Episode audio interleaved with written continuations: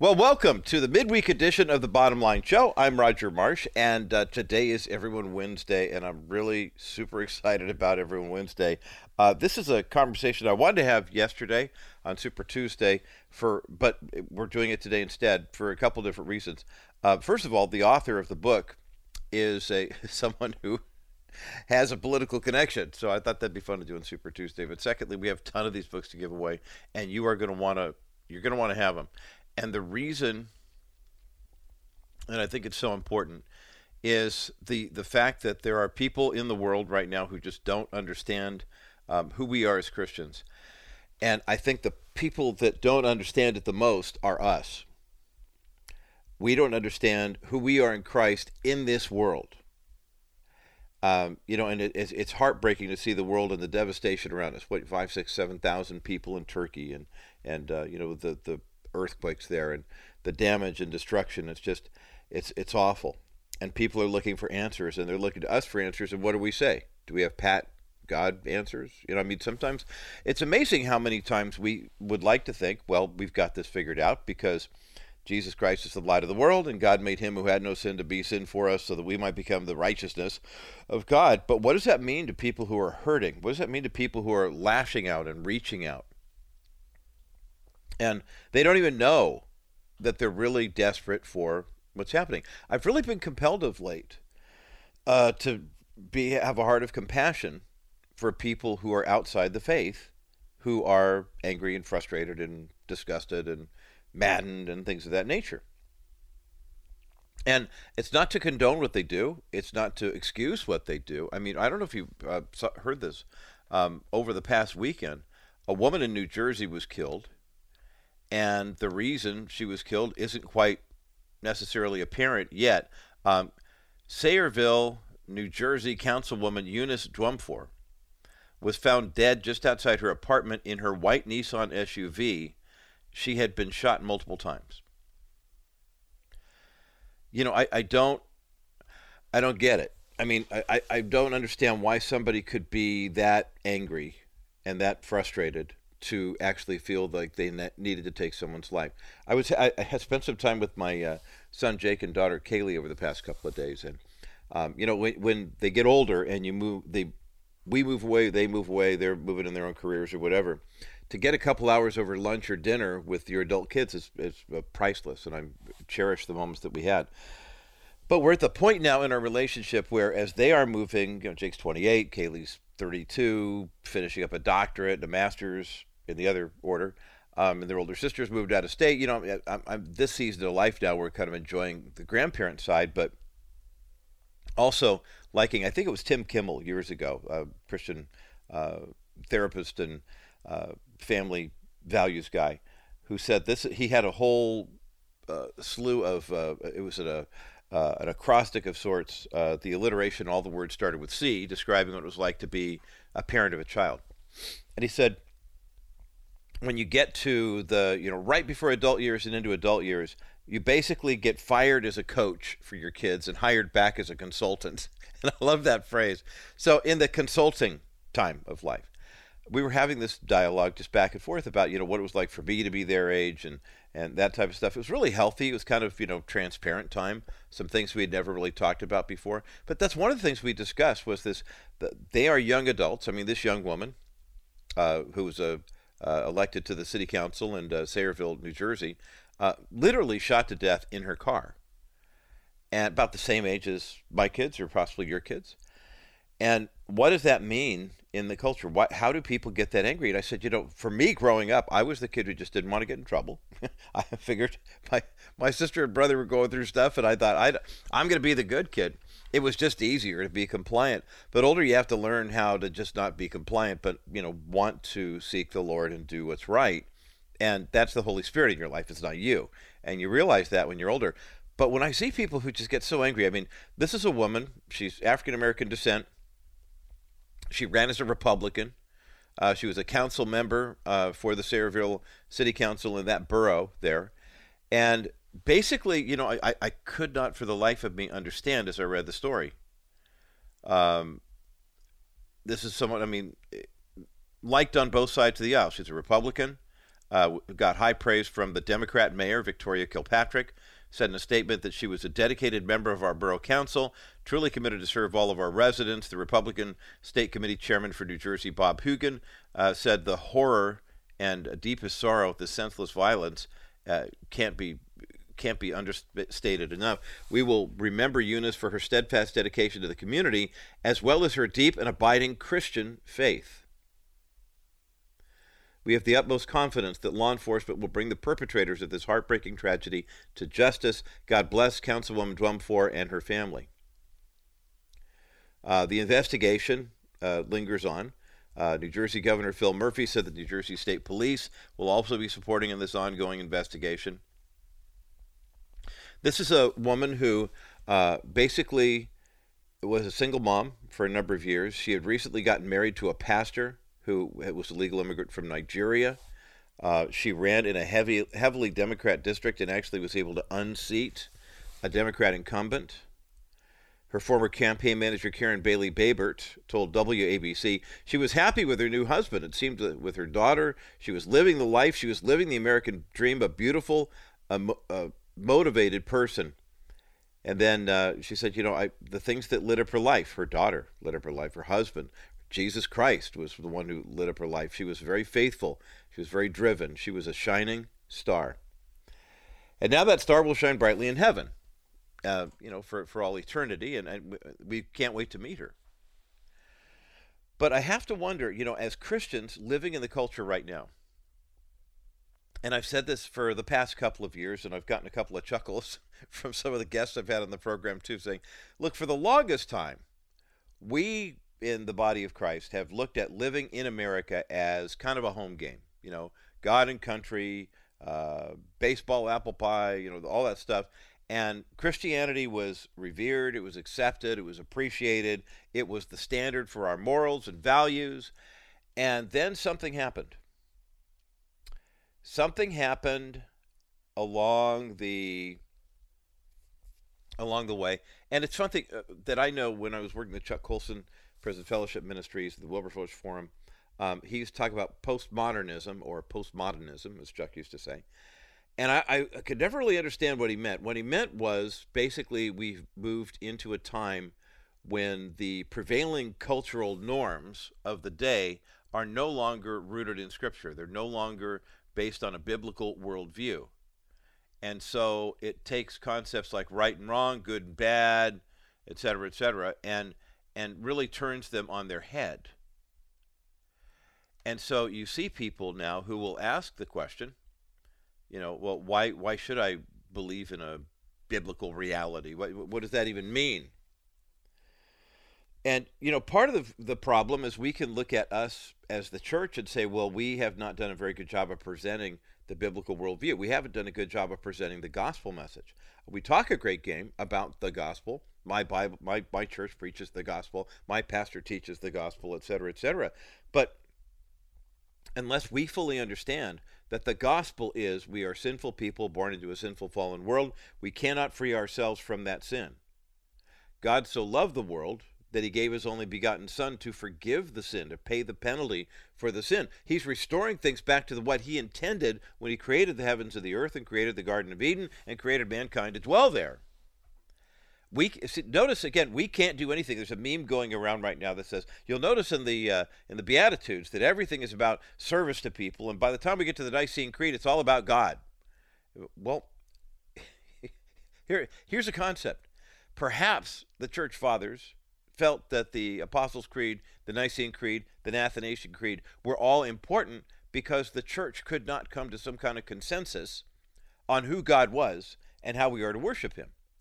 See, it's not an either or with the Beatitudes and with the creeds, it's a both and.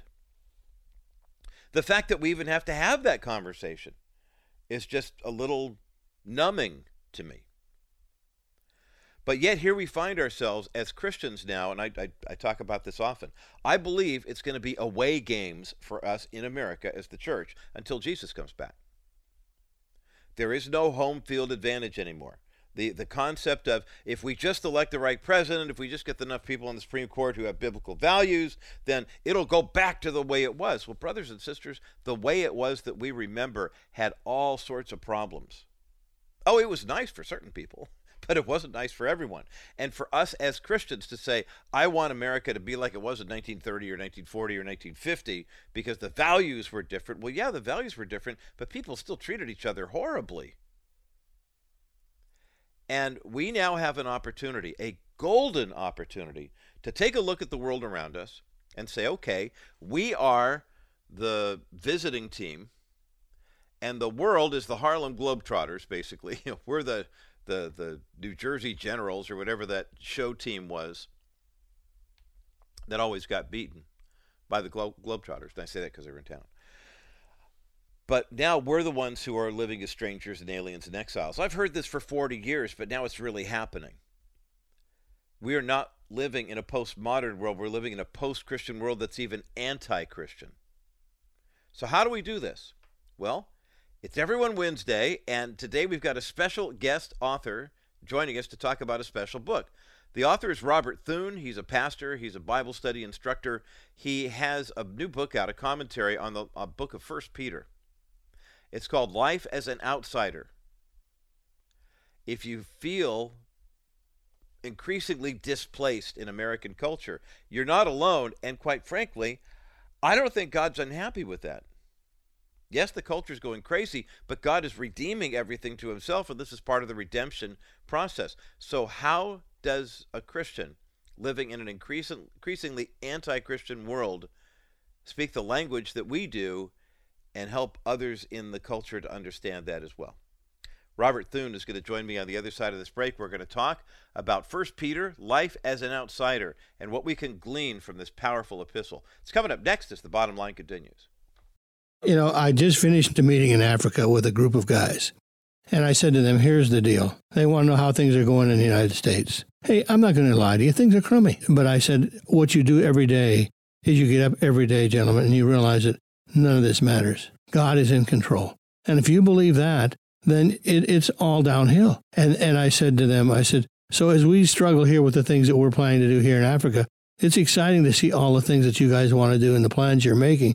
Just know that God is in charge. And so, and the bad things that are happening in the United States, God is going to work all of them to good, Romans 8 28. That's the only solution is just go back every day to Jesus and ask him for guidance and what you're supposed to be doing. Amen and amen. Dennis Wilson, Wilson Financial Services, 800 696 9970, 800 696 9970, or go to kbrightradio.com forward slash Wilson Financial. Wilson Financial Services for simply better alternatives. Well, today on the bottom line, we have a special conversation to have. And the reason it's really special for me, this is just me being very personal, is we're going to take a look at a book that I feel like I've been quoting more and more uh, as the days wear on. And this new uh, Bible study series that our friends at New Growth Press have put out, uh, brand new commentary on First Peter, Life as an Outsider. It's a study guide, of course, with leaders' notes, part of the gospel centered uh, in the Bible Life series. And today, our guest to discuss this is uh, Robert Thune, who's the founding pastor of Coram Deo Church in Omaha. Nebraska. He's also the creator of the Daily Liturgy podcast and the author of Gospel Eldership and, of course, First Peter that we're talking about here too. Bob and his wife Lee have four children and live in Omaha, Nebraska. Bob Thune, welcome to the Bottom Line Show today. Hey, thanks. Very good to be with you. We're going to get the first question out of the way because Thune is not the kind of last name you hear on a regular basis. But since we do have a U.S. Senator who is uh, also named Thune, I understand there's a family connection that many of our bottom line listeners, especially in Southern California, will be interested to know. Yes, John Thune, who is the U.S. senator from South Dakota and uh, also the House or the Senate Minority Whip right now, is uh, my uncle. Yeah, my dad's wow. brother. How fun! Uh, politics in the family blood, or uh, did he, is he the black sheep who kind of wandered off and uh, wound? Yeah, there's no other politician besides him, but he's done he's done very well, and we're glad uh, we're we're thankful for his uh, influence. Yeah, you know, I, I, and I think I say that it's very important because I know a lot of people are concerned that if we don't have an impact in the culture when it comes to the political world, that the church is really in bad shape. You and I both know, of course, well, God's God, and sovereignty means He gets whatever He wants, so we don't have to worry about that too much. But at the same time, we don't want to be like the 25 million Christians who could be voting and aren't voting and aren't engaged in the political realm. And so I'm grateful that uh, we have John Thune as a U.S. senator, but I'm also grateful that we have Bob Thune as a Bible teacher and a pastor, and and especially uh, with this new book because uh, you talk about First Peter being the kind of epistle that we look at and say, well, what's life to be a Christian in an increasingly post-Christian world? Peter understands that and articulates that, doesn't he, Bob? Yeah, it's real fascinating if you think about the, the the New Testament books and the order in which they were written and what's going on in the Roman Empire at that time. And and really as we get to First Peter and understand the sort of situation in which that book is written, it's very much, you know, he he addresses it to the the exiles in the dispersion, which is this Jewish term sort of harkening back to the the later stages of the Old Testament when the people were sort of scattered among the nations. And so it very much is he's writing with an intentional focus on Christians more and more being outsiders within the culture of, of Rome. Uh, and so it does have great resonance for where we find ourselves today, I think, in, in Western culture. It's fascinating when you consider that within the past, let's say, eight years here in the United States, Christians, especially, have been kind of faced with a couple of different options. Option number one is do you elect a guy who could turn out to be a modern day Cyrus to be your president and still able to maintain your faith in Christ. Number two, the fact that now more and more it feels like as we hear about these cases where Christians are being, I, I won't say it's full blown persecution, but it's certainly uh, an imposition, you know, in terms of being a, a Christ follower here in the US with regard to certain legalities. But you mentioned the word exile and i think more and more that's probably something we can identify with more readily as christians. And i it, and, and i don't think god's not okay with that. I don't want to use double negative too many times there bob thune but uh, is that a pretty accurate assessment of what you're seeing in the culture right now yeah, I think if you dial the clock back, you know, 50 or 60 years, the, the culture was a lot more friendly to any kind of religion. And I, I don't, I'm not sure that that meant that culture was more Christian, but it certainly yes. was more favorable to religion and to Christianity. And I think we've certainly moved in a direction that many people would call, you know, post-Christian or post-Christendom, where everything is just more contested and no one's going to applaud for you for going to church and being a Christian and loving Jesus, that, you know, you, you're more likely to be uh, if not persecuted for that, at least sort of looked at with skepticism. And so certainly I think we all feel that. We all feel that the, the cultural environment around us has shifted in, in some ways over the course of the past few decades. And, and so, yeah, we, we, we have two possible responses that we can become negative and sort of entrenched, or we can think about, okay, how, do, how does our posture then need to change?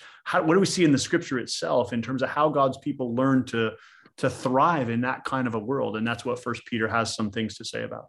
Robert Thune is my guest today here on the bottom line. Pastor Thune is the author and uh, kind of the overseer, if you will, of this new commentary on First Peter. It's called Life as an Outsider, and we have a link for the book up at the bottomlineshow.com. It is kind of weird, though, to make sense of this, the fact that we are God's elect, but it's almost like we were elected to be exiled, as it were. Help us understand what that means. And especially you, you have a, a lesson in this book that I find fascinating with regard to a couple different types of hope that the elect exiles actually have.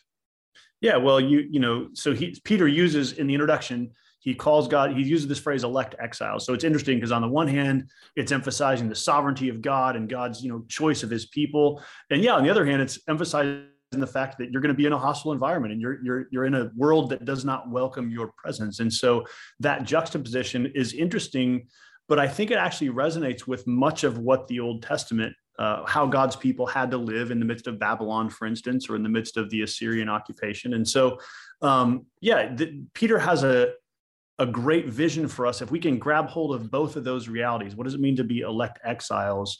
It can really help us. And and he talks about having a living hope um, which is a powerful phrase because I think most of us, at least the way I grew up in in a Christian household in America, you know, the hope of the gospel was for when you die you know? So we all knew right. we have a dying hope. Like when i get mm-hmm. to when i get to the end of my life i have hope that i'm going to be with jesus. But peter wants us to also have a, a living hope a hope that's forward looking and that realizes hey history is in the hands of almighty god and we belong to him. And so we don't need to be negative and and uh, you know uh, concerned about whether we're going to make it. We actually need to be a, a people marked by a kind of hope that the culture around us can find distinct and unique yeah, and I, I love that distinction between the two of them because when you said dying hope, my first thought was, well, how many times have you been with someone who's in their final stages of this life, and they'll either they'll ask for it or we'll talk about what is your dying wish, you know and and you and i both know if you look at the the the biblical use of the term hope versus you know the cultural term of the youth wish the the wish is a you know kind of that hail mary at the end of the game where you just got to fire it up there and know it's going to land somewhere just hopefully in the arms of where you want it to. But the hope is the expectation of what is certain. And so we have the hope for you know the end of our days but then also we have the hope that we live with too. And that leads us to live a life that is holy. And it's so interesting because I, I've talked to quite a few Bible students and scholars of late, Bob Thune, who are of the mind that one of the ways that holiness really does have an impact on the culture and on our lives in particular is to kind of uh, take a look at the desert fathers you know that kind of wilderness type of experience. What do you mean when you write about what peter talks about in his first epistle what it means to be uh, you know have a holy life and to pursue holiness and love well, you know, holiness, I think when we hear holiness, we immediately think of, you know, the purity of our lives or the integrity of our lives. And that's certainly part of it. But also, right, the word holy just means set apart. And so the idea is how do we live with Christian distinctiveness and, and in a way that's unapologetically Christian, but also not um, not brittle, if that makes sense. I think, you know, what it means to live with holiness is a joyful, hopeful, uh, peaceful kind of posture that because our hope is in Christ, um, we don't need to always fight. We don't need to always defend ourselves, but nor do we need to, nor do we try to compromise or change the way we live so that people think they, you know, agree with it or resonate with it. It's just this posture of um, really faithful presence is kind of the language that I, I like because it's, it's a, it's a way of living in the world in a hopeful way um, but in a way that also is charitable and, and um, open to disagreement and isn't afraid if people don't think I'm a uh, don't agree with the way I live. That's not going to bother me because um, I want to live in a in a way that is a hopeful kind of holiness. You know, it's interesting when you talk about uh, in this new book on First Peter, life as an outsider, which we have up at the bottomlineshow.com. Uh, one of the points that is worth making, but seems like it's almost somewhat redundant, is the fact that Jesus Christ is the cornerstone of our lives. And, and, and w- at the same time, though, I've seen, uh, you've probably seen it too, and this is anecdotal. It's just our own experience as opposed to, you know, scientific study. The number of people who've had their faith really rocked by cultural events over the past, uh, let's say, 10 years. And all of a sudden begin to realize, well, maybe that faith wasn't as foundational as we thought. I mean, talk about why it's important for us as true believers, true Christ followers, to recognize that Jesus Christ is the foundation of our life, but for many people, we haven't really asked about what is that foundation really means. Yeah. Um, you know, Peter talks about a salvation ready to be revealed in the last day. And so, what that does for me, even as I was studying this book and, and writing this Bible study, is I think our we we Christians in America, and I'm speaking for myself as much as anyone who might be listening, our, our hope can tend to be backward looking, right? Back to we look back to the day we trusted right. in Jesus, right? Right. And and Peter wants to pull us forward and say, no, we're all, salvation is always looking back to what Christ has done for us, but it's also forward looking. It's also anticipating what is to come, and that's the thing that I think can actually ground the kind of faith that doesn't get um, doesn't feel tumultuous when mm-hmm. the culture around us shifts, but that that's looking forward to, hey, Christ has us and Christ has the world in his hands, and this whole thing is headed in the direction he wants it to go. It might not feel comfortable to us where it is right now, but if our faith is properly grounded in the new heavens and new earth and what Christ is, is doing uh, in the future, it really helps to sort of buoy us and strengthen us in the moments that feel very unsettling. I love that. Uh, Robert Thune is my guest today here on the bottom line. First Peter, Life as an Outsider is the brand new commentary. It's a study guide with leader notes. It's part of the Gospel Centered Life in the Bible series that we've been focusing on for the past couple of years here on the Bottom Line Show. There's a link for the book up at thebottomlineshow.com and uh, more information on this conversation coming up next as the bottom line continues. Welcome back to the Bottom Line Show. I'm Roger Marsh. It is Everyone Wednesday. Today we're having a powerful conversation with Robert Thune about his new book on First Peter. It's called Life as an Outsider.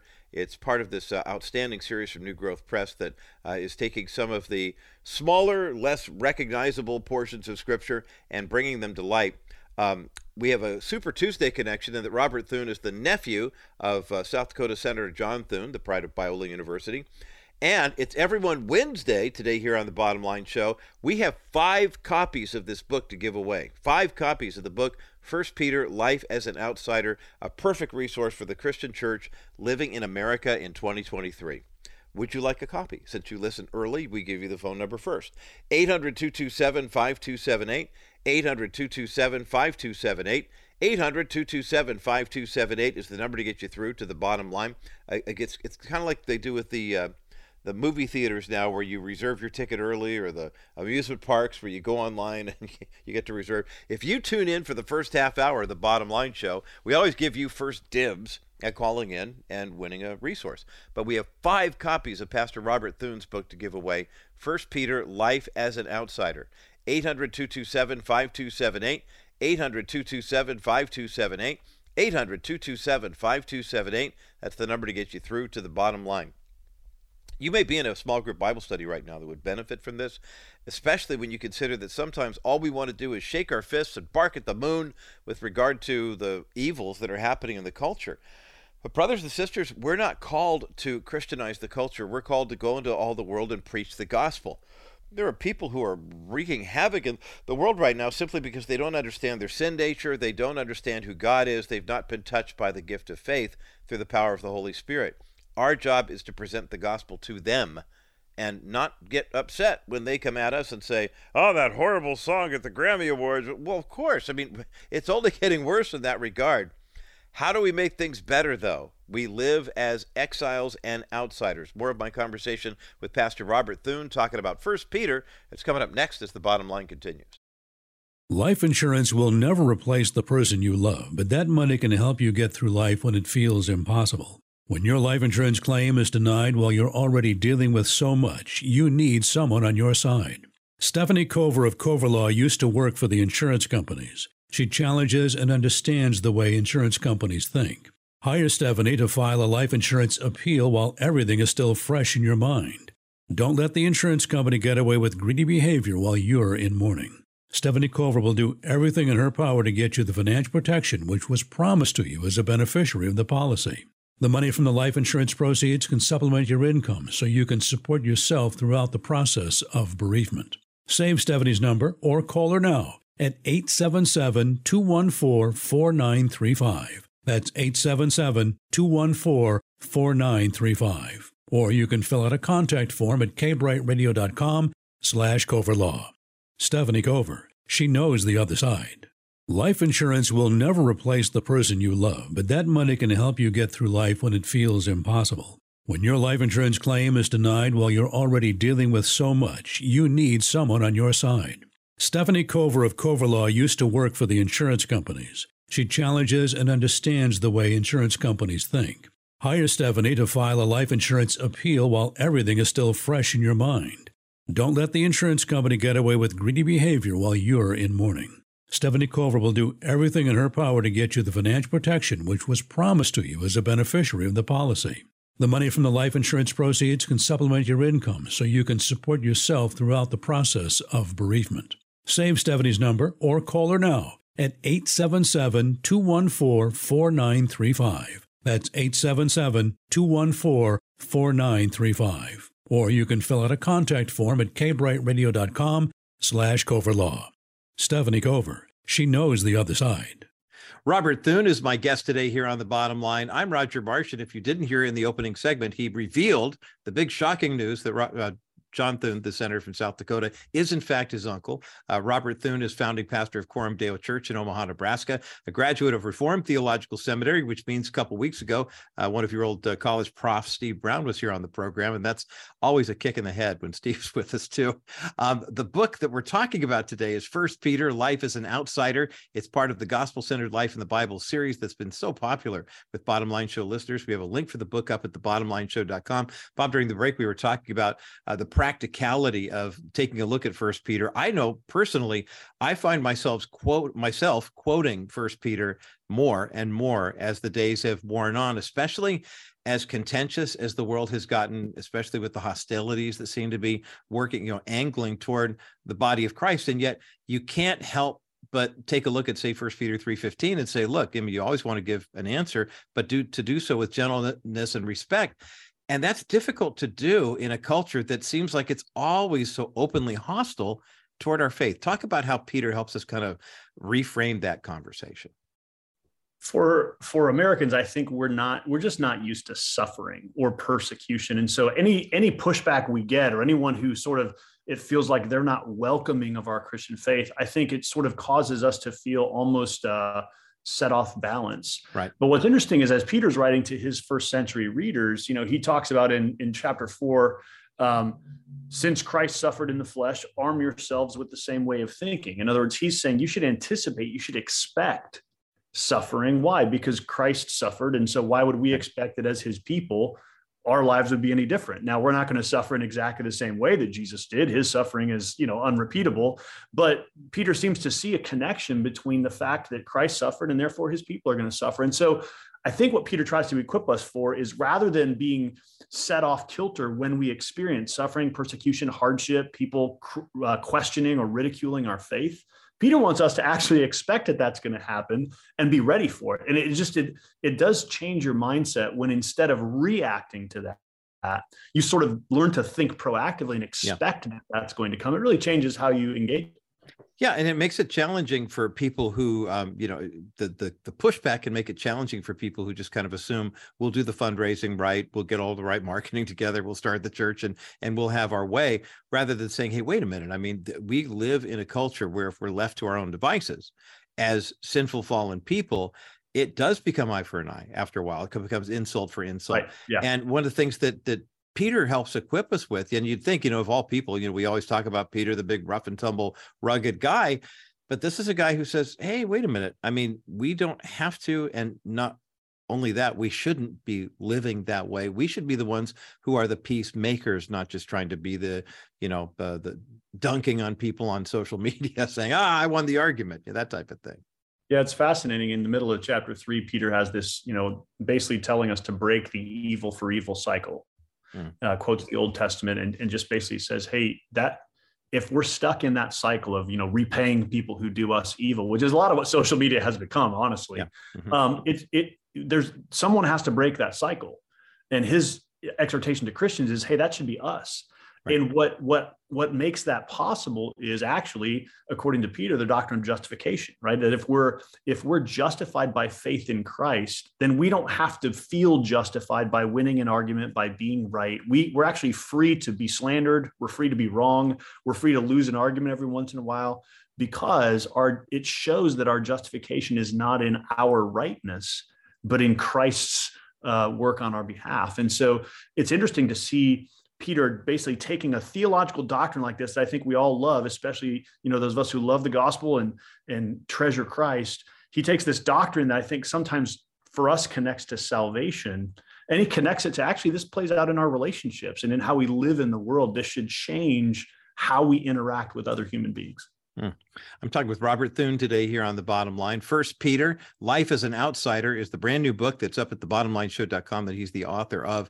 Help us in these last couple of moments together, Bob. Help us understand then what we can learn from the first century. You mentioned Peter and the, the, challenges with Rome and everything else that that the church was dealing with in the first century. Oftentimes we look at the first century church and say, that's the ideal, that's the standard, that's what we should be doing. I think if the first century church looked at the 21st century church, they might be scratching their head going, uh, uh did you guys get all of the new testament? I mean uh yeah. help us help us to understand uh, maybe some of the more glaring things that we're missing. I mean we already talked about you know kind of uh, suffering and being able to take a punch and then how we can do good not so much because we're trying to curry favor with god but rather because it's a response to our calling. Yeah um, well, one of the final things that Peter gives us that's helpful is just the the contrast between Zion and Babylon. You know, he closes his letter by by talking about Babylon, which is a veiled reference to Rome. Mm-hmm. And I think what has happened for American Christians is because our culture has been so friendly to Christianity for most of its history, there's a way in which we haven't learned how to be the church in distinction from the world yes. right? Those yes. those worlds have kind of blended for us in in certain ways and and really for lots of western societies up until not that long ago. And so peter helps us understand that actually what it means to belong to the people of god is we're we're part of a counter culture we're like a city within the bigger city. And so in the city of zion we don't do things like babylon does and we don't we also know that jesus ultimately is going to triumph over babylon and so we don't have to uh, fight and hostile and be be difficult, but we do need to be distinct. And so I think that vision of um, a separate, you know, Augustine used that same that same language of the city of God right. as a way of helping us think about how to live with distinctness in a culture that isn't friendly to us. And that's, I think, really helpful for American Christians because we just haven't had to sort that out quite as much because we've been graced by being in a culture that has been very influenced by Christianity and very friendly toward the church. And so if we can embrace that idea of being being citizens of God's city and not citizens of the earthly city, it helps us start to sort of figure out how to live in that uh, in that tension. Yeah, and I, it's a phrase that I've used, and I'm going to repackage it a little bit. I think based on our conversation, Bob Thune, because I always am quick to remind people we're citizens of heaven, residents of earth, and the, when we do understand the citizenship versus the residency, I think it makes it easier for us to to to work out our faith with fear and trembling. But I also understand too that a lot of what I understand of my residency here has been shaped by, as you mentioned, the fact that because of religious liberty and constitutional guidance and things of that nature, and people understanding that God's hand of providence has been on this nation in spite of our good, bad, or otherwise, uh, that we can often mistake the two kind of you know blur the lines and start to think well we are a christian nation because and then we give all these these citations and these examples and your study in first peter really helps us frame the conversation for the new world that we're living in you know which is one that uh, it's not necessarily new. I think it's just a little more authentic. Maybe yeah. we're getting a little clearer vision of that. We got 60 seconds left in our conversation with bob thune talking about life as an outsider a study in the book of first peter. Um, what is your hope for someone who reads this? Obviously there's a study guide so it's designed for bible study or maybe in pastoral instruction but what is your hope for uh, when, when you set out to write this uh, what were you hoping to accomplish? Yeah, really simply what you'd kind of just said, Roger, is I just want to equip God's people, especially American Christians, to sort of embrace what it means to live in a world where we feel like outsiders because i think it is different and new and we're not used to sort of operating in that space. And so i do think first peter gives us tools and equipping and theological training that helps us do that. And so i hope that as people use this bible study it just helps us shift in that direction a little more fully and sort of find our footing in in a post-christian world well, Pastor Robert Thune, you've helped a lot of people during the past half hour here on the Bottom Line Show uh, really get a, a, reframing, as it were. And this is not a finger in the chest type of resource whatsoever. Not it's not shamey. It's very loving and thoughtful, but it's also a great exhortation for those of us in the Western Church to be able to live more fully the life to which Christ has called us. Robert Thune, the author of the book First Peter: Life as an Outsider. We have a link for the book up at the thebottomlineshow.com. Bob, great to get to know you and meet you, and hopefully hopefully we'll have more conversations in the future. But for today, thanks for being with us here on the Bottom Line Show. Thanks for the opportunity. It's been a privilege.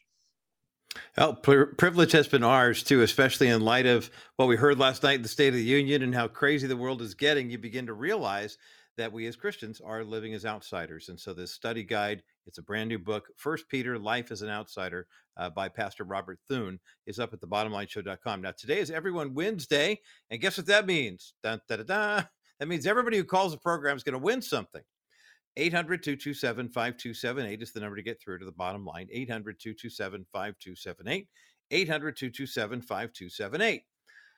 You know, it's amazing to me how many people love to call in when we have more than one copy of a book to give away. And we're very, very grateful that our friends at New Leaf Publishing and Robert Thune have given us not one, not two, not three, not four, but five copies of this book First Peter, life as an outsider. So if you as a Christian are listening to our conversation here and thinking, man, this is really tough. I mean, I, I wanted a book that was a Bible study commentary that said, hey, life is going to be spectacular because you're a Christian.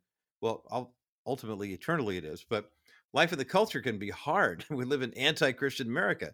Uh, this book will help you. And it'll help you as a Bible study, it'll help you as a family resource. And we have five copies to give away. 800 227 5278. 800 227 5278. 800 227 5278 is the number to get you through to the bottom line. Now, coming up on the other side of this break, I will not bore you with the requisite clips of President Biden giving a State of the Union address. He talked for about 72 minutes last night. Um, he was kind of in the Joe Biden, the Democrats love mode with a side order of Donald Trump in terms of the way he presented his talk. But, you know, it's they just survived a really horrific midterm. They didn't come out bad at all in terms of the Democrat side of the equation. So what do you do if you're the president? You rally the base and get them all enthused for 2024, right?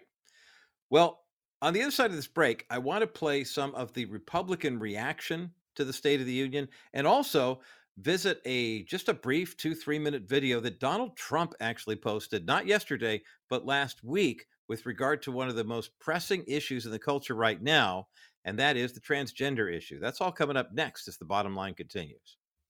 Welcome back to the Bottom Line Show. I'm Roger Marsh. My thanks again to pastor and author Robert Thune for joining me for the past half hour. Bob Thune, who is a nephew of U.S. Senator John Thune, the pride of Biola University and the senator from South Dakota. Uh, Bob has written a study guide. Uh, it's a book, I mean, full blown book that you can use as a Bible study, study guide, whatever. It's called First Peter Life as an Outsider. We have a link for the book up at the thebottomlineshow.com. It's everyone Wednesday here on the program. And we have five copies of this book to give away. And boy, I'll tell you what, the timing, I mean, I just love God's sense of humor. Uh, we saw this come up and, you know, had a chance to get Bob on the show. I thought he might be fun for Super Tuesday, you know, because his uncle's a senator and all that stuff. But as it worked out, today was the day and they were very generous. So I hope you will call 800 227 5278 right now, 800 227 5278. 800 227 5278 is the number to get you through to the bottom line. Remember, once the five books are gone, we still have lots of other freebies and goodies to give away and would love to have you uh, win something. It's everyone Wednesday, so you get the idea. Last night was the State of the Union address. And by the way, if you're a fan of the National Crawford Roundtable podcast, the audio of the podcast is now up at Crawford Media Group and Apple and Stitcher and Spotify and wherever else the audio goes. The video will be up in a couple of days. It takes our uh, producer Josh Myers a little while to get all the video from all the different places.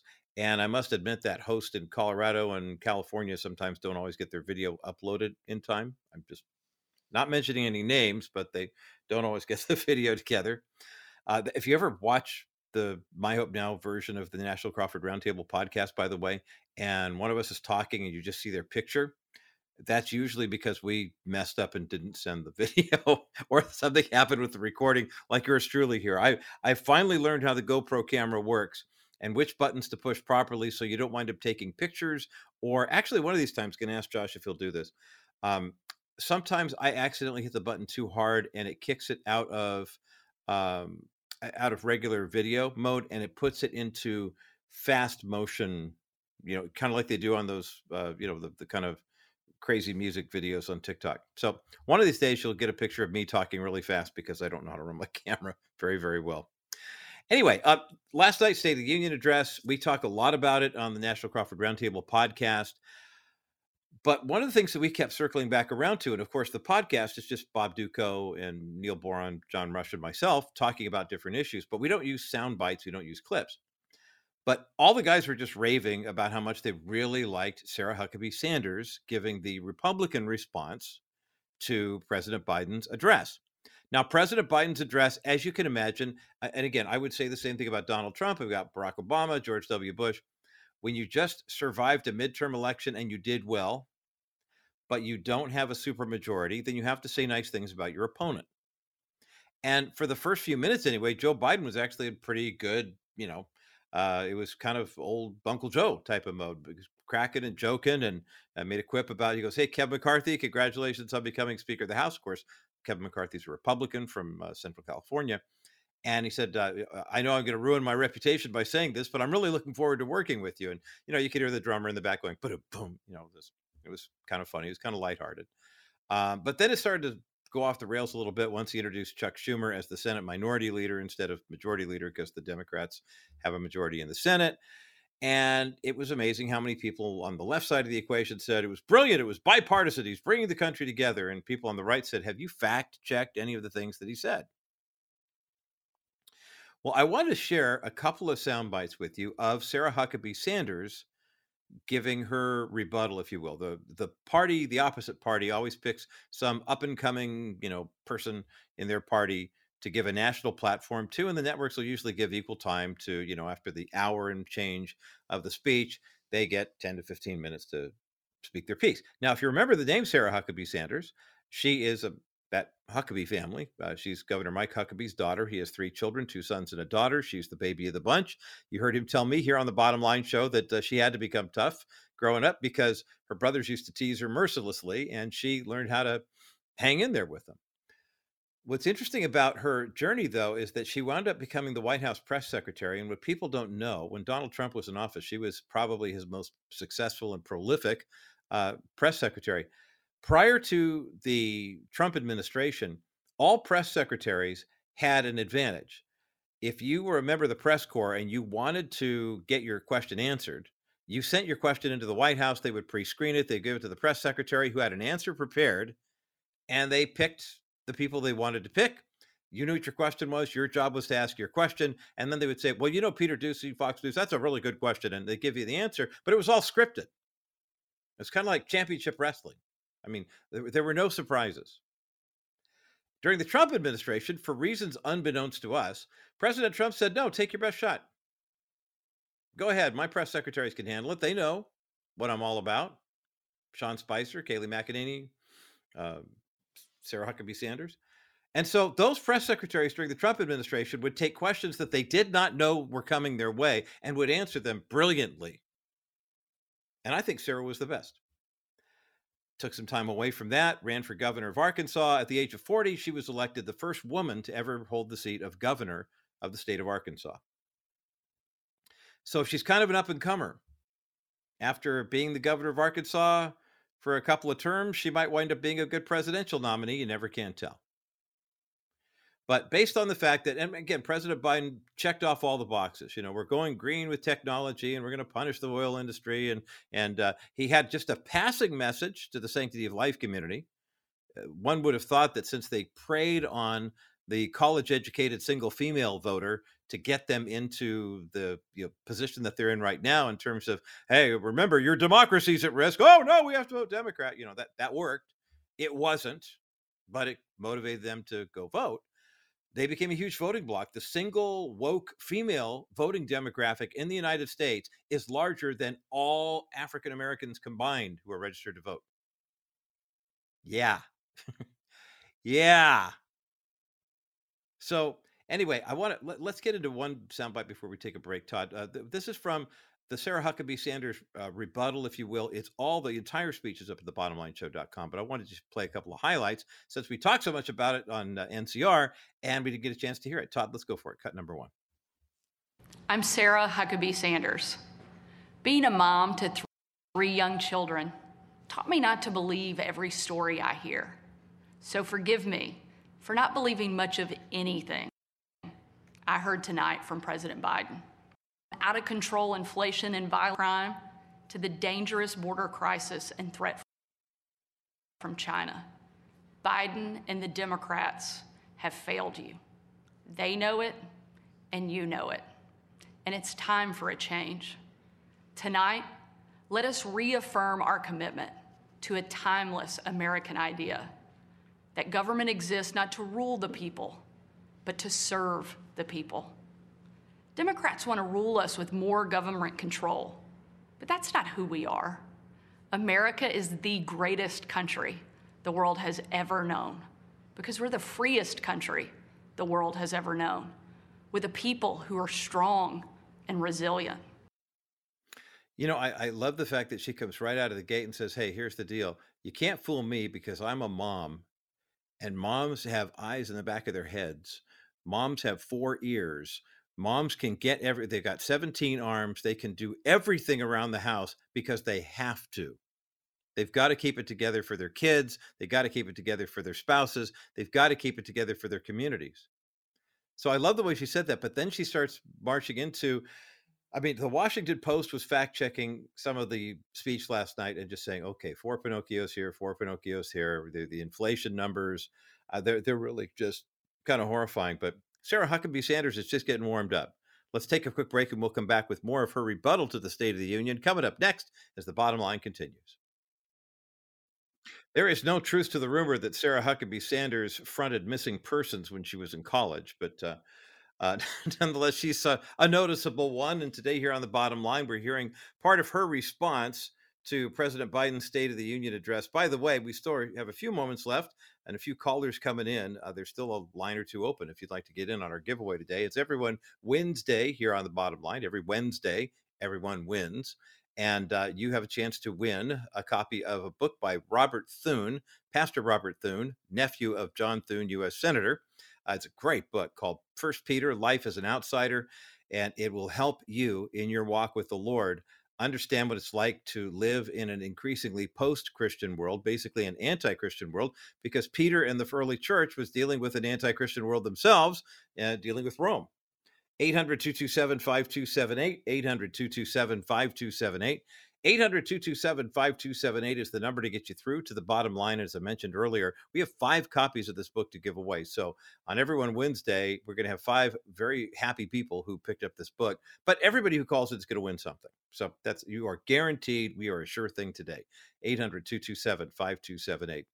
Sarah Huckabee Sanders, now the governor of Arkansas, but formerly uh, the White House press secretary under President Trump, giving her rebuttal to some of the claims that President Biden made in his State of the Union address last night. Uh, Todd, let's continue now. Cut number two. Five months ago, I was diagnosed with thyroid cancer. It was a hard time for our family, particularly our kids, Scarlett, Huck, and George. But we kept our faith and persevered. Thanks to exceptional doctors here in Arkansas, a successful surgery, and the grace of God, I am cancer free. Through it all, I couldn't help but think about my mom. She was 20 years old and in her first year of marriage when she was diagnosed with spinal cancer. The doctors told her she might not live, and if she did live, they said she'd never walk again. And if she did walk, she'd definitely never have children. The daughter she was told she'd never have was just sworn in as the new governor of Arkansas and is speaking to you tonight. Adversity and fear of the unknown can paralyze us, but faith propels us to charge boldly ahead. We can't stand still in the face of great challenges. You and I were put on this earth for such a time as this to charge boldly ahead. And there she goes, getting all Esther on us right? I love that. I love the gumption, the determination, uh, just telling the story, sharing the facts. Uh, Sarah Huckabee Sanders, the first woman to be sworn in as governor of the state of Arkansas, uh, 40 years of age, had got plenty of political gas left in the tank. She's just getting warmed up. Uh, giving her rebuttal to President Biden. The entire rebuttal from her is about 14 minutes. Be honest with you, if you don't want to sit through an hour and 15 minutes of Joe Biden saying basically campaign rah rah stuff for Democrats. And again, Donald Trump did the same thing in his State of the Union addresses. So this is not a pick on Joe Biden, it's kind of pick on the incumbent president. But to hear what Sarah Huckabee Sanders was saying about this uh, this speech and the, some of the real problems that Americans are facing. I mean, inflation. What you heard the president say was inflation's coming down. What you didn't hear the president say was it was up for 13 straight months before Russia invaded Ukraine. And now it is cooling to 4.6%, which means it's only 4.6% higher than it was 9% higher the year before. It's, it's not like it went down below the original prices. Gas is $1.50 a gallon cheaper. Well, that's because gas was $4 a gallon higher than it was prior. So, what do we do with our elected officials?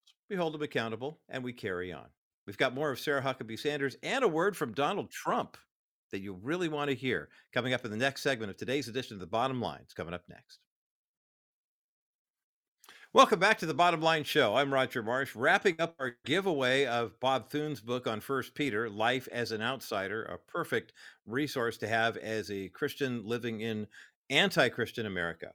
I, I think we've gone from Christian America to post Christian America to now anti Christian America. That it's not the end of the world. I mean, Jesus said the world's going to hate us. So I mean that's that's okay. How do we navigate? And and maybe the best way to approach this is to take a look at what the president says or what Congress does or you know whatever. I mean, Joe Biden in his State of the Union address last night uh, made a cursory comment uh, with regard to abortion, wanting to make sure abortion rights because they're necessary health care, et cetera, et cetera. And, you know, he, as a practicing Catholic, both he and the vice president and the former Speaker of the House, I mean, they, I know they don't, one of their beliefs there don't line up. To say I'm a Catholic and I believe in God and I'm going to heaven, but I'm also literally predatorily going after preborn children uh, that God knit together in the womb. Uh, that it doesn't, it just doesn't add up.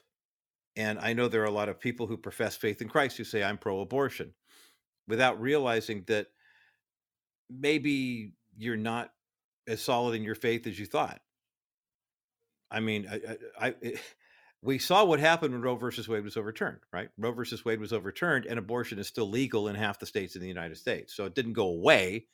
It just wasn't legal on a federal level. So for Joe Biden to say, I'm actively campaigning to make it federal law, it doesn't add up. A lot of these laws that are being bandied about, though, actually come with some other consequences. I want to get into a, a, a video clip here. Um, before we get back into Sarah Huckabee Sanders, I, I, want, I want you to hear something that may be some of the most presidential uh, material you'll hear in quite some time. Uh, it's from President 45, who has announced his candidacy for the president. He wants to run again. He still has a term that he can serve, so he can run for president yet again if he wants to. And he's announced that he's campaigning for president in 2024. If you want to know what the Democrats are campaigning on in 2024, find the clip of uh, Joe Biden's speech. It's about 72 minutes long and listen to it and then say, oh, that's what they're doing. I mean, and Democrat strategy is really brilliant. They know their audience, they know how to get them motivated, get them scared. Never assured, always scared. There's a fear factor. And then they're unified in their message. In the midterms in 2022, which should have been on paper a Republican landslide. It should have been a red wave. Joe Biden's popularity, all the other were down, all the mile markers, if you will, for what makes a successful presidency were pointing to a red wave. There's just one problem. The Republicans were not unified in a message. The Republicans did not have the bandwidth to rally around the, the right candidates in each uh, market. And quite frankly, there were some purse strings that the RNC had that they could have used to work toward campaigning. And guys like Mitch McConnell said, no, we're not going to spend money in that area. And they lost. All the Democrats had to do is say, look, Roe versus Wade was overturned by a radicalized Supreme Court. The Supreme Court wants to take away your rights. They want to take away your health care. They want to take away your freedom. They're going to rewrite the Constitution. You're scared of them. Your democracy is at risk. So go vote like your life depends on it. And you heard that message over and over and over and over and over again. And guess what happened? That 40 vote swing in the House that everybody was anticipating, the Republicans barely eked out a majority. I think it's 218 to whatever it is. I mean, and then had all the infighting with Kevin McCarthy as to who was going to be the Speaker of the House. Democrats know how to message, and Joe Biden messaged perfectly for his base. But did it really strike a chord with the American people? I'm sorry, I'm going to jump back. Let's go back to Sarah Huckabee Sanders now. We got a few more clips of hers, and then we'll get into Donald Trump talking about transgenderism because it's fascinating what he had to say. Okay, this is the Republican response last night. They always pick somebody who's part of the team, kind of an up and comer. I think the Democrats have had Pete Buttigieg on there a time or two. Um, this time it was Sarah Huckabee Sanders, former White House press secretary under Donald Trump, but now the governor of Arkansas. Uh, here's what she had to say. Are we at cut three or cut four? Whichever one we're at, go ahead and play it. I'll be the first to admit President Biden and I don't have a lot in common. I'm for freedom, he's for government control. At 40, I'm the youngest governor in the country. And at 80, he's the oldest president in American history. I'm the first woman to lead my state and he's the first man to surrender his presidency to a woke mob that can't even tell you what a woman is. Woo. In the radical left's America, Washington taxes you and lights your hard earned money on fire. But you get crushed with high gas prices, empty grocery shelves, and our children are taught to hate one another on account of their race, but not to love one another or our great country. Whether Joe Biden believes this madness or is simply too weak to resist it, his administration has been completely hijacked by the radical left. The dividing line in America is no longer between right or left. The choice is between normal or crazy. It's time for a new generation of Republican leadership. Wow, she said a lot there. Can we unpack it for just a little bit? The divide now is not between right and left, it's between normal and crazy. And what makes that such a fascinating conversation is that each side thinks that the other side is crazy and their side is normal. If you look at the social media posting that went on last night, and it usually happens on cue, again, Democrats get their talking points out to the key influencers on social media, and everybody says the same thing. Last night it was, wow, that was the best State of the Union address in history. Way to go, President Biden. Bipartisan, bringing us together. Woohoo! That's what you saw virtually every leftist organization say. But I really took to heart what Sarah Huckabee Sanders said in her response, where she said either Joe Biden is unaware that this is happening or he's too weak to fight it. Brothers and sisters, the woke progressive side of the equation took a huge gamble in the 2020 election. Joe Biden is their mainstream God, country, and apple pie uh, Democratic leader will appease the people who are on the Anglo side of the equation, but they needed something new and different and whatever to happen on the undercard, as it were, and that was now Vice President Kamala Harris. Dad's from Jamaica, mom is from India, Californian to his uh, Delawarean. I mean, that's the balance. But also, she had been voted during her brief time in the United States Senate as the most leftist progressive senator in American history with regard to what she voted for, legislation she proposed, and the money she wanted to spend. So the party was taken over before the election tallies were counted in 2020. So Joe Biden has surrendered his party to progress- progressives and wokes, and they doubled down on the woke females in the 2022 election. It worked. So we on the conservative side of the equation have a couple of different options that we have to consider. First and foremost, what kind of country do we want to live in? Secondly, you can't stand back and hang on to, hey, uh, 1972 was a great year, and Billy Graham and Jerry Falwell and Richard, the moral majority, and yeah, 1983, uh, that was up super. James Dobson, Chuck Colson, yeah, yeah, yeah. That world is gone. The majority of people in the United States now believe that they are the center of the universe, that they tell their own truth. And we, as Robert Thune pointed out in his book on First Peter, we are the outsiders. We really are the strangers and aliens. So, how do we handle ourselves? May I submit to you Exhibit A, Sarah Huckabee Sanders, the governor of Arkansas, speaking the truth in love to power the Democratic Party, Joe Biden in particular, as their leader, the first man to surrender his party to progressive ideology, the entire party. Oh, yeah, he talked about building the middle class and uh, shovel ready jobs and, you know, ironworkers, local 40, we're going to build that big old bridge in Cincinnati. Okay, yeah, we know you. That's that. Democrat America on the progressive side loves to hear those stories. Joe Sixpack and stronger middle class, you know, whatever this is the party that has been gutting the middle class for the past 40 years. Republicans haven't done a lot to help either, but for, for him to say, we're back, manufacturing's back, everyone's back, back. No, that's a good speech that rallies the troops. And they don't think it through. Question is, do Republicans and conservatives think it through? That's what we're doing right now. Um, we've got more to share with you on the other side of this break. And actually, I'm going to get into in this next segment uh, a presentation that was released on video last week featuring former President Donald Trump discussing the issue of transgenderism in the United States and the fact that there are so many uh, politicians and pharmaceutical companies, et cetera, that are all the ready to turn America into transgender nation.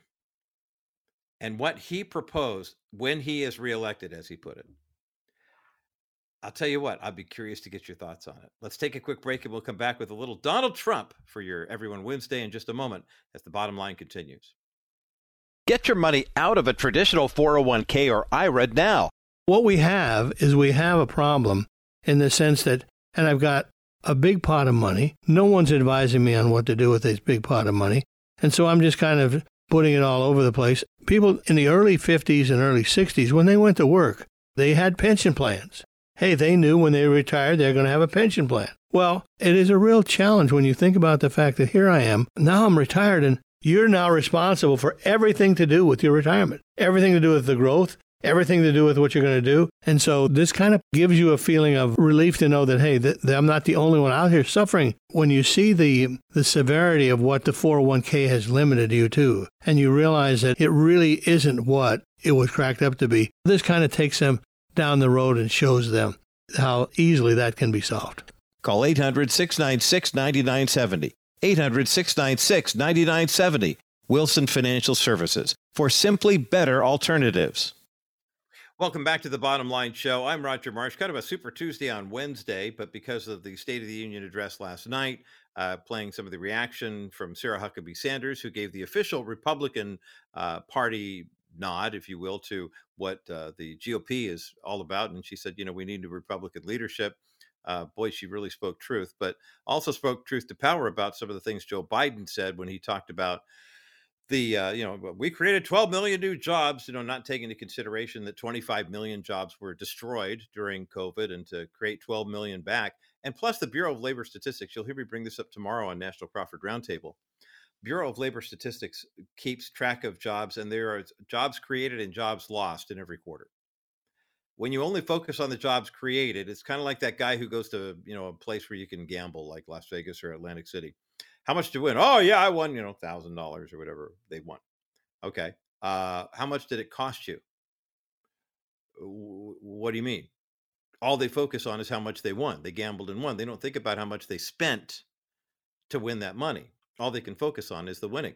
Th- this is the great thing about you know having clear vision in the Christian worldview. Whatever whatever good we do in this life is is for glory to God, but we also know we're sinners too. And there's a scorecard that people who do not have Jesus Christ paying the penalty for their sin and washing it clean um, will never be able to pay, and that's just going to be a horrible way to end your life and spend eternity.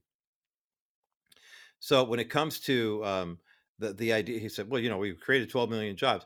In the Bureau of Labor Statistics reports that in the first quarter of last year, 2022 American businesses created 8.4 million jobs. That's great. Way to go. At the same time, Americans lost jobs to the tune of 6.9 million. So the net increase is only 1.5. But the president could make that speech saying, under my leadership, we created, tw-, and everyone, yay, way to go, woo. I mean, every president does that, but we just have to hold somebody's foot to the fire. Another issue that's becoming even bigger, though, is this issue of transgenderism. You wondered back in 2015 when the Supreme Court invented the right to same sex quote unquote marriage, what would be next?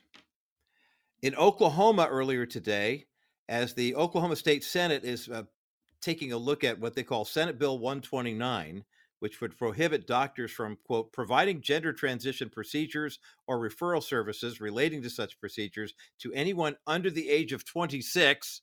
Good job, pro life Governor Kevin Stitt. And he uses logic and reason. He says, look, here's the deal minors should not be having life altering, gender altering surgeries. In the state of Oklahoma, if you're a minor, you can't vote, you can't purchase alcohol, you can't purchase cigarettes. Why on earth would we let a child who can't do any of those things reassign their gender? Makes a lot of sense, but what you hear in the White House these days is, oh, yeah, gender affirming care, gender affirming care. Well, recently, Donald Trump took to the social media waves with his reaction to the transgender stuff that's happening in the culture right now and basically not if I'm elected president, but when I'm elected president. You got to hear this. Todd, let's go ahead with Donald Trump, cut number one. Here's my plan to stop the chemical, physical, and emotional mutilation of our youth. On day one, I will revoke Joe Biden's cruel policies on so called gender affirming care ridiculous. A process that includes giving kids puberty blockers, mutating their physical appearance, and ultimately performing surgery on minor children. Can you believe this? I will sign a new executive order instructing every federal agency to cease all programs that promote the concept of sex and gender transition at any age. I will then ask Congress to permanently stop federal taxpayer dollars from being used to promote or pay for these procedures and pass a law prohibiting child sexual mutilation in all 50 states. It'll go very quickly. Interesting to hear him talk about uh, g- gender affirming care, quote unquote, as mutilation.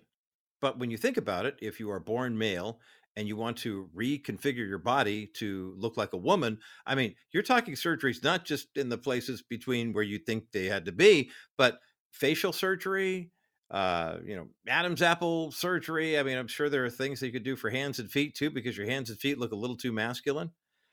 But it got me thinking as I was listening to President Trump there for just a moment. When Governor Kevin Stitt in Oklahoma said minors can't vote, minors can't purchase alcohol, they can't purchase cigarettes. Is there any procedure that you know of where a child under the age of 18 can go to a hospital and say, I'd like to check myself in for surgery?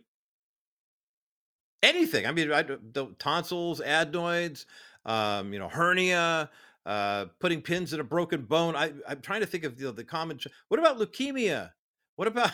I mean, some of these other childhood diseases that are major. Does the is there not a spot on the admission form in the hospital for the parent to sign on behalf of the minor because the minor's signature is not valid? Why are places like the People's Republic of California then saying, oh, not only can the child determine whether or not they're going to have surgery, come from different states? Bring your child from the state that won't allow it here to California and have the gender altering body mutilating surgery.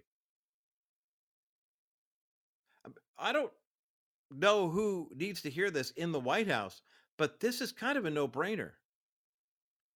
What if the uh, hypothetical here. What if there were a kid in one of your sons or grandsons or granddaughters' classes at school, and they had a situation where they'd lost an eye or a limb, maybe a digit, a finger, or something like that? Um, I think about Phil Keaggy, the Christian guitarist. Remember Phil's story? He, um, on his right hand, I believe, he grew up in Kansas or something like that. There was a well out in the family lot and he was out with the well pumping water one day. He's about four years old. And for whatever reason, the ring finger on his right hand got caught in the well. And the only way they could save his hand was to amputate the finger. He even wrote about it in one of his songs. What if the kids are looking at Phil Keaggy all day long at school going, wow, that is so cool. That is really cool. I want to be cool like Phil Keaggy. I want to remove my finger too. And then what if it became a cause to celeb? What if all of a sudden you get counseling at school for all the children who want to remove the ring finger on their right hand? Because all the cool kids are doing it, right? Is there a, a medical reason for doing that? Well, no, I was born with 10 fingers, but I really want to be with nine. I know eight fingers and two thumbs, but you get the idea. And so next thing you know, here come the laws. Here come the activists. This is hand affirming care. Our children have the right to cut off their right ring finger because it'll be easier for them to navigate in life. They might become despondent or suicidal because they've got all 10 fingers on their hands. And, I'm, and next thing you know, a law gets passed. And then you got Gavin Newsom saying, hey, bring your kids to California.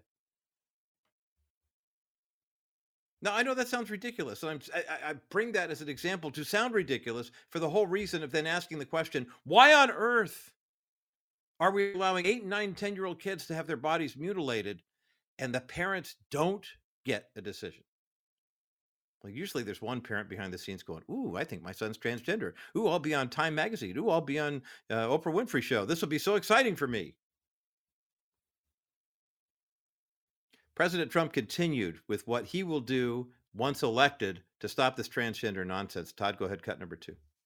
I will declare that any hospital or healthcare provider that participates in the chemical or physical mutilation of minor youth will no longer meet federal health and safety standards for Medicaid and Medicare and will be terminated from the program immediately. Furthermore, I will support the creation of a private right of action for victims to sue doctors who have unforgivably performed these procedures on minor children. The Department of Justice will investigate Big Pharma and the big hospital networks to determine whether they have deliberately covered up horrific long term side effects of sex transitions in order to get rich at the expense of vulnerable patients, in this case, very vulnerable. We will also investigate whether Big Pharma or others have illegally marketed hormones and puberty blockers which are in no way licensed or approved for this use. My Department of Education will inform states and school districts that if any teacher or school official suggests to a child that they could be trapped in the wrong body, they will be faced with severe consequences, including potential civil rights violations for sex discrimination and it goes on. Uh, all I can say to that is whether you like Donald Trump or not, it's a great presentation. We'll put the whole thing up at thebottomlineshow.com. Some final thoughts on presidential leadership and presidential speeches and reactions coming up next as the bottom line continues. Hey, before we go any further, I want to thank Stephen in uh, Westminster. Uh, Stephen rang us up uh, yesterday at the end of the broadcast here and made a contribution to preborn. It takes $28 to provide a full ultrasound appointment setting for a mom who comes in, gets the ultrasound, uh, the pregnancy test, and then the ultrasound done. 85% of the women who come to a preborn clinic wind up choosing life for their child. And more than 10,000 women last year chose eternal life for themselves because they made decisions to receive Christ as Savior. Now, Stephen made a monthly donation of $28. And so that means every month he's going to be providing the means for another baby's life to be saved. Think about that. That's less than a dollar a day. You can do that. We can all do that. Let's make that donation call right now. Go to kbrightradio.com, hit the uh, preborn banner on the website right there. It's got a couple of kids wrapped up in swaddling cloths. They look really cute. Make your tax deductible donation right there to preborn or give us a call. 833-850-BABY, 833-850-2229. Do what Stephen did. Make that $28 monthly donation right now. Make $56 and save two kids' lives if you want to. Or make a one-time donation of $2,800 to save 100 kids' lives. Preborn, call them today, 833-850-BABY. Welcome back to the Bottom Line Show. I'm Roger Marsh. I want to thank uh, Stephen from Westminster again for that $28 monthly donation to Preborn. I really appreciate uh, those who are calling in with those uh, those gifts, and also Michael who uh, called in from Menifee with a donation of uh, uh, another monthly gift as well. And you know, every time we hear from somebody who's making that donation, we know that every $28 interval is going to save one more life. And we know that 85% of the women who come to preborn to have that ultrasound are going to uh, are, are going to choose life for their child. And the tens of thousands of women who have gone to preborn clinics and received Christ as Savior because of the Christian witness is even more impressive. And the thing about this, I use preborn to kind of juxtapose against what we heard last night in the State of the Union address as President Biden was throwing a lot of numbers and rhetoric and things out there, as all politicians do when they're campaigning, he's trying to energize his base. But we can fact check. We can take a look at the numbers. And when it comes to the sanctity of human life, we know mostly how many children have been aborted in the United States, over 65 million. We know how the FDA has been in collusion with the abortion industry to use uh, medication that was not approved for abortive purposes. They would never want to admit they were killing a baby's life, so they find other things that were approved for other uses and then go ahead and use them to end the life of a preborn child. But the same FDA and the same CDC, when presented with a similar opportunity to help people who are battling COVID, would not allow those medications to be used to fight COVID because that's not what they were approved for. So you have kids becoming transgender using medications and surgical procedures that aren't approved by the FDA for that purpose, and yet they're still doing it. This is the upside down world that we live in. This is the craziness that we as Christians have to navigate. And I'm encouraged by the number of people who are saying, Yes, I want to register to vote. I want to run for office. I, I, know several bottom line listeners who are Christians who ran for city council seats and school board seats and were victorious in 2022. It's important to be a part of the culture. But maybe the most important part of what we're going through right now is to understand, like Peter did, when you read Peter's first epistle. Peter's first epistle is basically writing to the church that's in Rome in an anti Christian world. And I'll tell you, that was um, uh, that was a real game changer for me to look at that and say, okay, yeah, the Bible is written for today's world. It certainly is.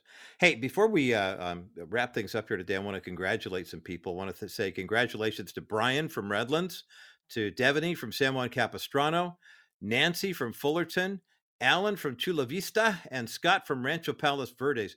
All of them won. It's Everyone Wednesday, so everybody called in won something. But those are the five winners of the five books we have from Robert Thune on First Peter, Life as an Outsider. Guys, I hope you enjoy that book as much as I did, and I hope you'll put it into practice. Because we are not, we're here for such a time as this. You heard Sarah Huckabee Sanders go all Esther on us saying that the reason that she's here is because God delivered her mother from spinal cancer. The reason Sarah Huckabee Sanders was able to give the address last night is because five months ago, God delivered and healed her from thyroid cancer. But instead of focusing on what we don't have and the rights and liberties that are being taken away, can we take a look at how good God is and how limitless He is and how abundant He is? God is never surprised by what happens in our world. There's no way we're going to get to the point where he's going to go, Oh man, they're doing that Satan song at the Grammys. I didn't see that one coming. He's omnipotent, he's omniscient, but he's always in control too. And he loves you. He loves you and me so much, he sent his only begotten Son to pay the penalty for your sin and for my sin and for the sin of anybody who will say, Yes, I believe Jesus Christ died to pay the penalty for my sin. He conquered death and hell, and now he lives eternally and rules and reigns with the Father. You are called his child. So live in that glory. Don't worry about what's happening in the law. Focus on what's happening with the Lord. That's the bottom line.